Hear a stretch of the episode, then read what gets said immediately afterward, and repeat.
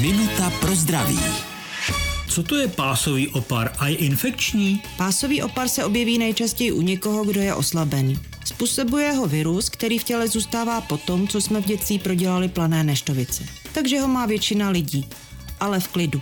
Nedává o sobě vědět, neškodí.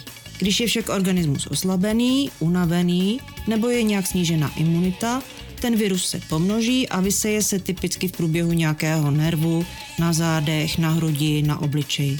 Jsou to takové pochýřky, bolí to a ano, je to infekční. Mohli bychom se tedy nakazit, ale jak už jsem říkala, většina z nás prodělala plané neštovice a ten virus už v těle má i bez nového kontaktu. Minutu pro zdraví pro vás připravila doktorka Irena Zimenová. Věnujte denně minutu svému zdraví. Může vám prodloužit život o celé roky. Český rozhlas Vysočina, rádio vašeho kraje.